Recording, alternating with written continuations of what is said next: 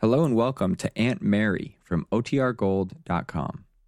This episode will begin after a brief message from our sponsors. Now for our story.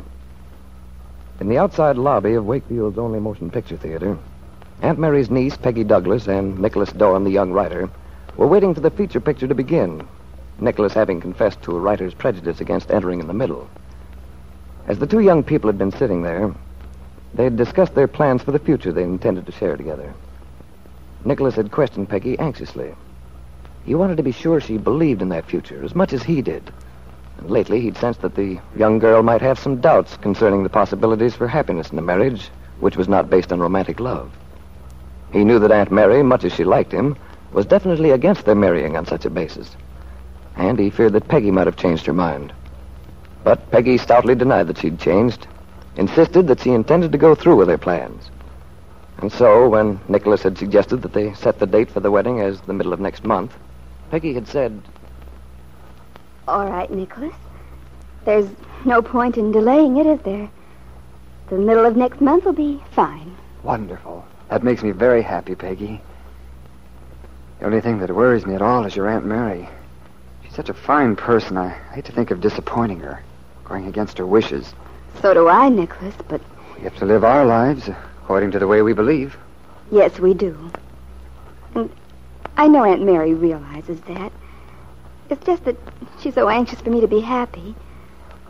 I I think she'll understand when she sees that I am happy.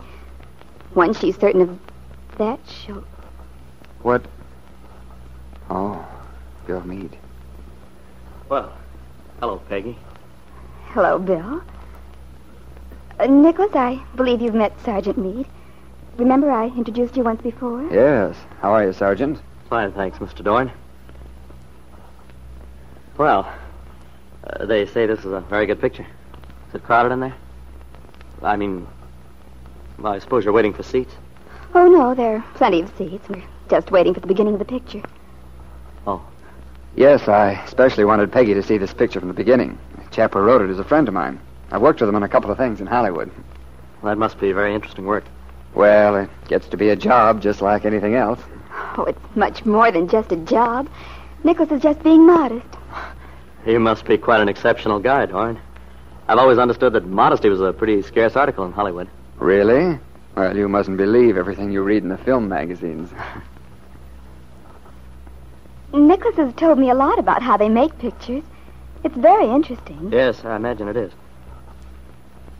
I'm not much of a movie fan myself. I didn't have anything better to do tonight, so I thought, well, you know, it helps pass the time.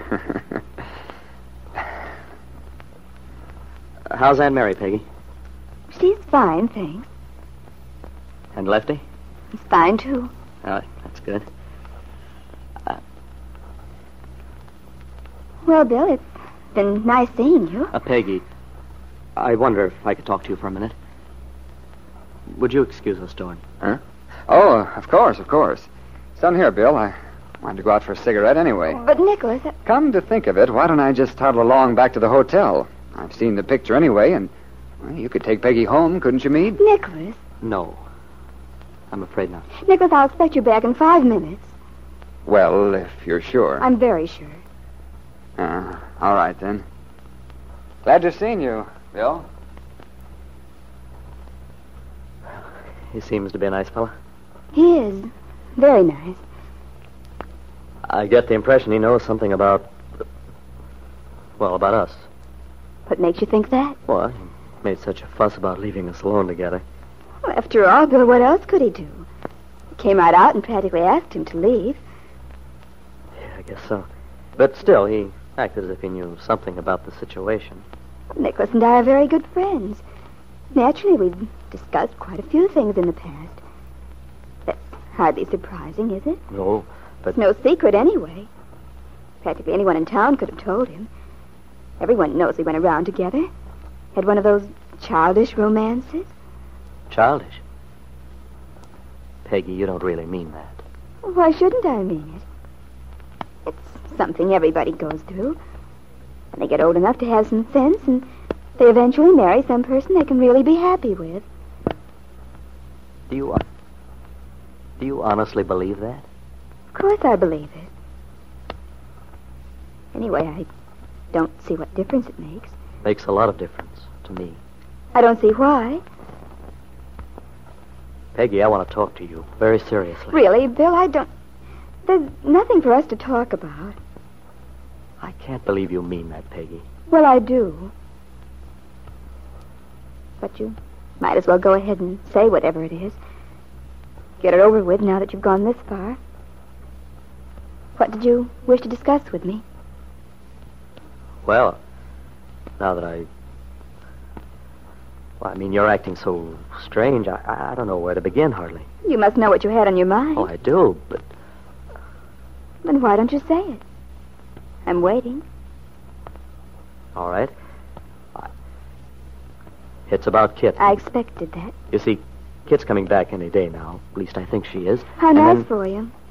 I heard something about it not long ago. I saw your mother-in-law. My mother-in-law? Certainly, Jessie Ward. She is your mother-in-law, after all, since she married Ben Calvert. Yes, I suppose she is. I, I just never thought of it that way. Jessie told me all about it. How she's fixed up an apartment for you and Kit at the house on 11th Street. I'm sure you'll be very comfortable there. Oh, but I'm not. You're very lucky. It's the most beautiful house in town. I've been there lots of times. Of course, that was in the old days, when Kit and I were such good friends. it's funny. I used to envy Kit. I mean, having such a nice house. Now, you're going to live there, too. But Peggy, you see, I'm. Well, let's not talk about that now. If you'd rather not. I was just making conversation anyway. But I ought to know better.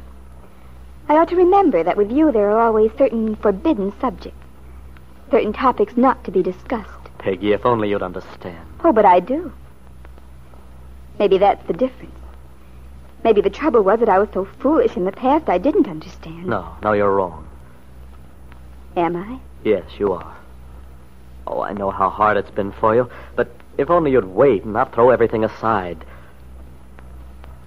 Peggy, there's something I have to ask you. I suppose I have no right to, but uh, Well, what do you want to know?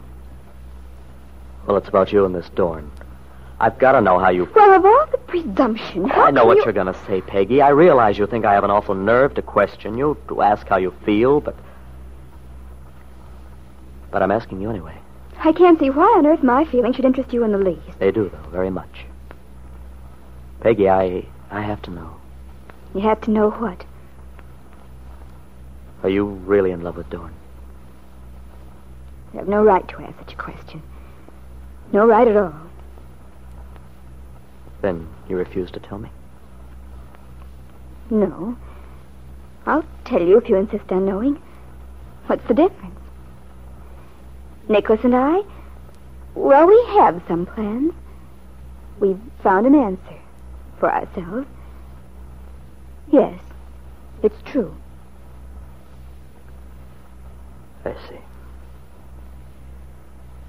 Well, it's hardly a surprise, but I'm sorry if you're unhappy or restless or whatever it is that seems to be bothering you, Bill.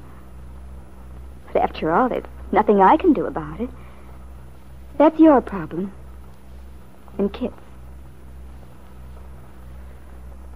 well, Peggy, if that's how you feel. It is how I feel, Bill. Oh, I admit I wasn't very cheerful for a while. But as I said before, everybody has some little adolescent crush somewhere along the line. But when you mature, get to know what you really want in life. And Nicholas Dorn is what you want? A life with him? Yes, Bill. That's the answer for me. A life with Nicholas Dorn. Bill Meade rose without a word and walked away, without even saying good night. He looked like a man who'd just had a terrific shock, dazed and stunned. I wonder, Bill, what effect this conversation you had with Peggy tonight will have on you. You've been planning to get a divorce from Kit as soon as possible after her return. But now that Peggy has completely cut you off from any hope for an eventual reconciliation, you may feel differently. Especially when Kit returns with a baby boy you're to consider to be your own son.